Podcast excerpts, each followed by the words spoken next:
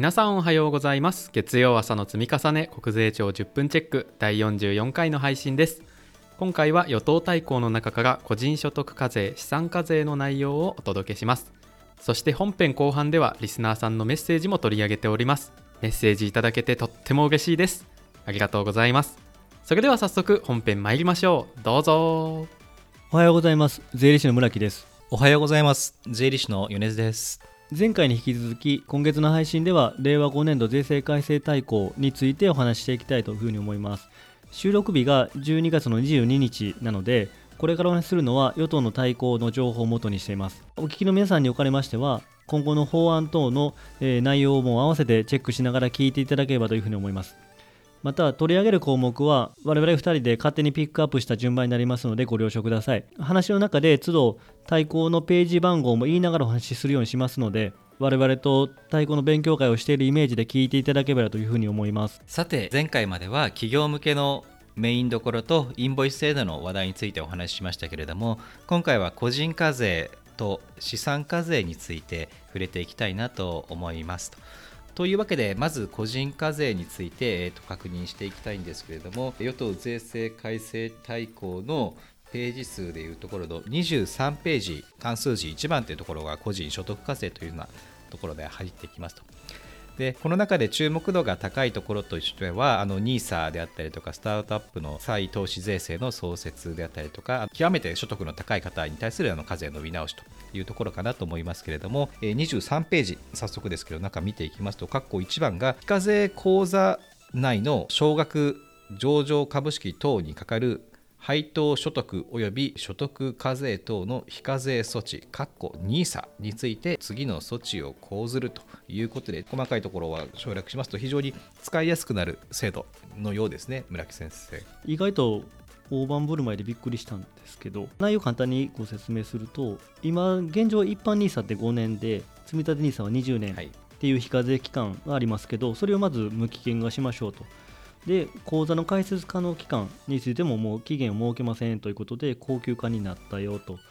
で金額に関しても、まあ、積立 NISA の後継と言われている積立投資枠っていうのが年間120万円まで。で一般 NISA の後継と言われている成長投資枠が年間240万までということで合計360万円年間ということで非常に大きな金額になりましたっていうのがびっくりしたのとあとは当然、それをずっと無税でいけると、え、資産家を優遇だって話になっちゃうので、まあ、生涯非課税枠っていうのを設けて、それが1800万円まで認めてると。ただこのうちさっきの成長投資枠っていうのは1200万までっていうのに決まってますが非常に大きな額の非課税措置ができたなという感じですねそうですね今までちょっと金額がやっぱりネックになっていて投資するにしても入り口にはいいけど実効性というかそこまでえー、もうちょっといけたらなとおかわりしたいなって方も多かったと思いますけれどもこれでますますあの NISA 使ってのは資産形成っていうのが進んでいきそうですね。そうですね。これでも生涯非課税枠1800万っていうのは一応母価残高方式で、うん、まあ、投資額で管理してかつこの枠を再利用できるので、うん、例えば1800万までいっちゃったけどそのうち1000万を売ってしまったと、うんうん、非課税だと。ならまた1000万の枠が余るので、また1000万分できるっていうのは非常にすごいなと思いましたね。ここまでするんだなという気はしましたけど。うん、ぐるぐる回したら結構なそうですよね。譲渡益が出せるという大前提ですけどね。でちなみに現行の NISA 制度は取り扱いが継続されるので今回と別枠ってことで、うん、そちらも非常にびっくりしましたね。なるほど。対抗のページ数にこう戻っていきますと26ページの下の方に括弧3番とあるところをこう見ていきたいんですけれどもこれがいわゆるスタートアップへの再投資に関する税制優遇の創設になると思いますが括弧3番特定中小会社が設立の際に発行した株式の取得に要した金額の控除等の特例の成立と。いうところでございますと。エンジェル税制にもやや似てる雰囲気かなと思うんですけれども、ここ村木先生、どういう制度でした？そうです似てるんですよねだから岸田政権一応スタートアップへの投資っていうのを、まあ、5年で10倍にするみたいな目標もあるみたいなのでそれの一環だと思いますが新たな制度としてはもともと今持ってる株式を売却してその売却したお金で自分で起業するもしくはシード期のスタートアップに再投資する場合はその株式を売った分の課税を行わないという制度ですね。だからまあ、それは別にいいんですけど、金額が最大20億円まで非課税ということで、驚きの金額まで非課税にしてくれるんですよね。だからあの、買った金額の母価を切り下げてっていうことで、基本的には課税の繰りのめなんですけど、この制度はあくまで20億円までは非課税、まあ、20億円もし超えたら、超えれば、その部分は取得した株式から取得額から減額するので、繰りのめになるんですけど、基本的には20億円の非課税枠っていうのを作ったっていうのが驚きの制度ですね。で、おっしゃったように、エンジェル税制も同じようにちょっと変わってまして、エンジェル税制の方でも20億円までの非課税措置っていうのを作ったと。ただこれってあのエンジェル税制って投資時には 2, 2つ特例があって、投資時に売った譲渡所得、株式の譲渡所得から控除する制度と、逆に寄付金控除を受ける制度と両方ありますけど、20億の非課税っていうのは、譲渡所得から投資分を控除する方が20億の非課税ができただけであって、寄付金控除の方は特にあんまり金額的なところは変わってないのでそこはちょっと間違えてはいけないなと思って見てました。実務上触れる機会はそんなにないかもしれないですけど話題性はあるものなので皆さんも再確認をぜひしてみてくださいと。次に対抗の32ページの上の方ですね。2番極めて高い水準の所得に対する負担の適正化と。いうところで、過去1番、その年の基準所得金額から3億3000万円を控除した金額に22.5%の税率を乗じた金額がその年分の基準所得税額を超える場合にはその超える金額に相当する所得税を課する措置を講ずるというようなことがあって、まあ、事前のニュースがあったからあこういうことかっていうの分かります。ちょっとこれだけ見ると映像が浮かばない感じはありますけど村木先生こちらご説明お願いできますでしょうか？基準所得金額から3.3億円を引いて22.5%の税率をかけるということで、まあ、ミニマムタックスって呼ぶみたいですけど、まあ、そういう最低限の課税を設けたっていうところが特徴ですけどもともと改正の報道になったのは1億円の壁の問題の話だったはずが1億円どころかもっと高い人ということでなんじゃそらということになりましたけどただまあ全国で2、300人しかいないレベルの金額の方々なので普通はお目にかからないのだと思いますが1個注意しないといけないのが基準所得金額から3.3億引いてっていう話の時は確定申告を要しない。確定申告不要の配当所得とか譲渡所得上場株主譲渡所得ってもう入れて算定するので、うんうん、まあ、そこはちょっと注意しないといけないなと思って見てました。主に含み益が非常に大きな資産を売却する、まあ、そういった時に出てくる税制になりますかね。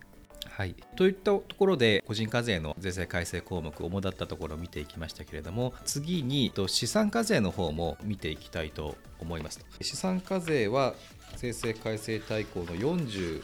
ページ、ページ数としては41ページから始まっていまして、項目としては、これも非常に注目度が高かったところとしては、贈与税関係ですね、相続時生産課税制度の見直しと、あと生前贈与加算の7年への延長がありました。あと、それ以外のところで言うと、教育資金の非課税贈与、結婚資金の非課税贈与、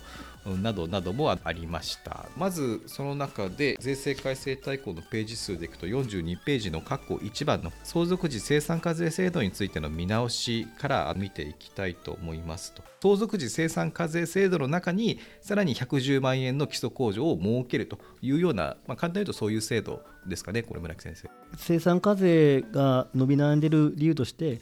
生産課税を選択した後は1円でも贈与を受ければ申告しないといけないっていうことがあるんだよって話が出てたのでじゃあ2500万とは別で歴年課税と同じように110万円の控除を作ろうと。生産課税を選択しても110万まで年間110万までの贈与に関しては申告不要ってことになりましたね。これと多分セットで見た方がなんか国の意図が分かりやすいのかなっていうのが生前贈与加算ですね。同じく42ページの括弧2番のところ。相続開始前に贈与があった場合の相続税の課税価格への加算期間等について次の見直しを行うと。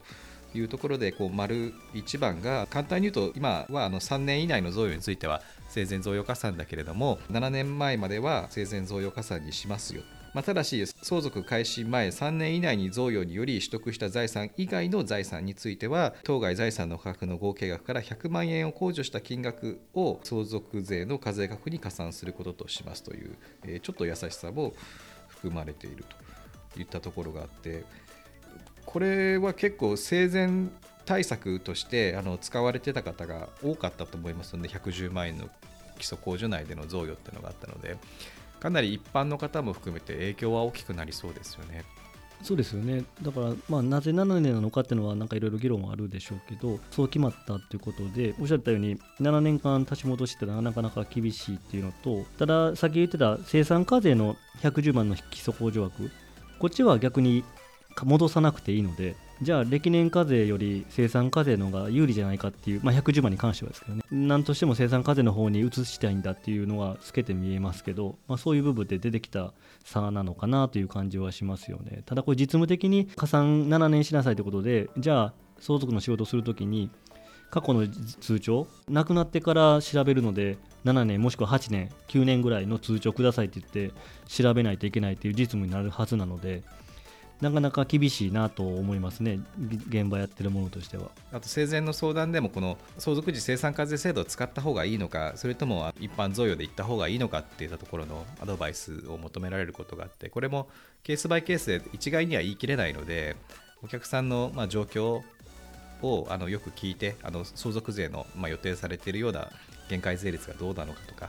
もしくは継続するかわからないですけど住宅取得資金の非課税贈与っていうのは今後続くとした場合にはそれをする、まあ、予定があるのとかいったところも聞いてどういう状態だったら生産課税の方がいいんだっていうところはえ丁寧に対応していかないと戻せないっていうのはこれ今のところまだそうなんですよね。生産課税制度を使ったら。あそうですね。それはそうですね。っていうのがあるので、まあ、慎重にやらなきゃいけないだろうなとは思いますあとはあれですよね。生産課税で改正でいくと土地建物、はい、生産課税でもら贈与してもらった土地建物が、まあ、その後災害とかで一定の被害を受けた場合は相続時は基本的に贈与税贈与時の価格で固定されているものを相続時に再計算するっていうのが入ったのでこれはあの逆に、え政府税調では蹴られた案件だったと思うんですけどちゃんとこの改正では入ってきた案件なんでびっくりしましたけどなので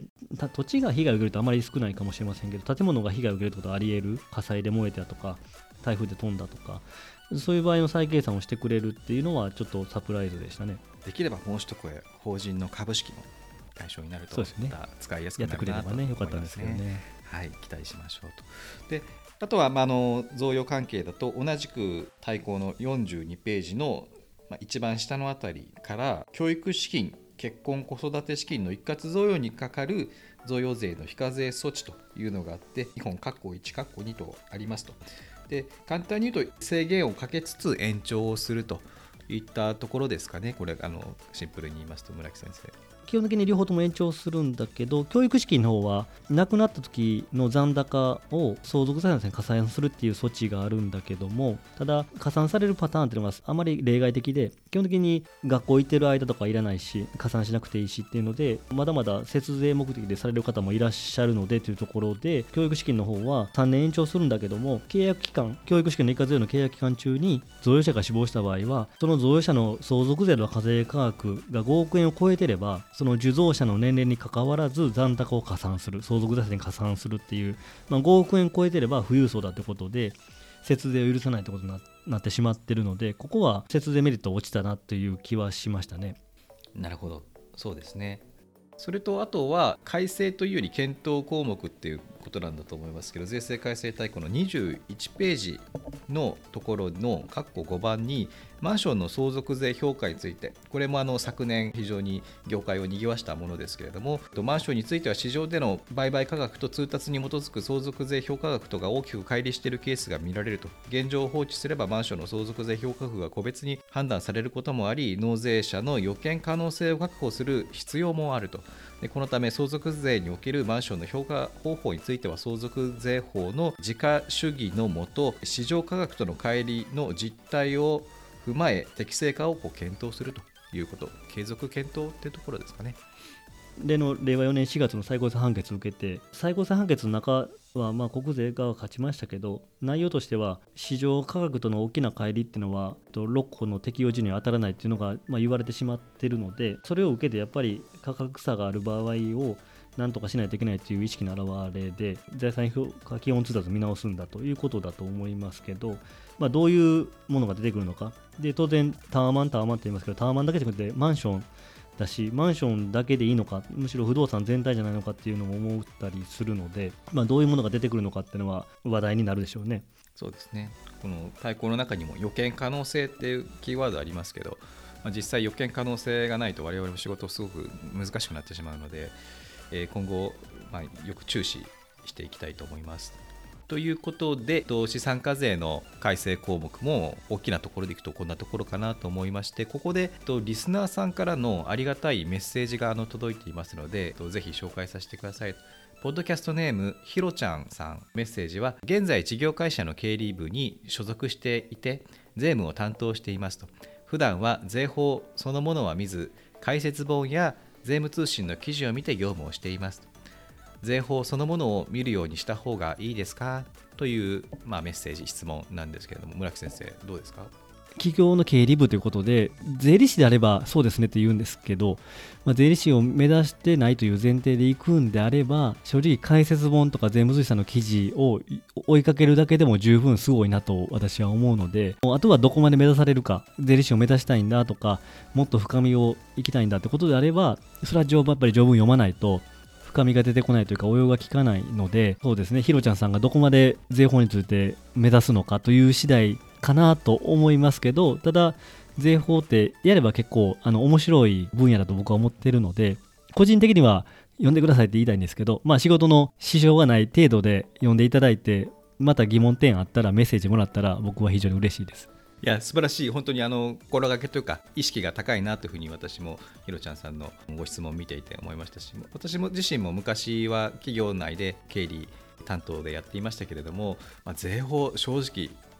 原文見たことはほぼなかったですね。せいぜいあの国税庁さんの出してる Q&A であったりとか、まあ、税務通信さんの記事を見させていただいてたというところも、まあ、そういったものはしっかり見たりとかですけれども、ひろちゃんさんの高い意識で業務をしていけば、まあ、どんどんこれからも素晴らしい業績を出されるんじゃないかなというふうに勝手に思いました。というわけで、このポッドキャストは月1回のまとめ撮りなんですけれども2月の配信分は1月30日に収録を予定していますとこの番組のフォームでお寄せいただいたメッセージも30日までに投稿していただければ2月の配信の中で取り上げられますのでぜひお待ちしております。それでは月曜朝の積み重ね国税庁10分チェックそろそろ終わりにしたいと思います。いっぱい喋ってしまいました。聞いてる方も大変だったと思いますけどありがとうございました。また今週も頑張りましょう。頑張りましょう。はい。国税庁10分チェック令和5年度対抗特集の第3弾をお届けしました来年度の税制改正の内容は週刊税務通信本誌などでも取り上げてまいります。本編の内容と合わせてお役立ていただけますと幸いです。そして、ポッドキャストネームひろちゃんさん、メッセージありがとうございました。お聞きの皆さんも本編を聞いている中でご自身が感じたこと、最近のお悩みなど、概要欄のフォームやスペシャルサイトのご意見、ご要望ボタンからぜひお寄せください。1月30日までに送信いただければ来月のエピソードで取り上げられるかと思います。皆さんのメッセージお待ちしております。それでは今週も無理せずやっていきましょう。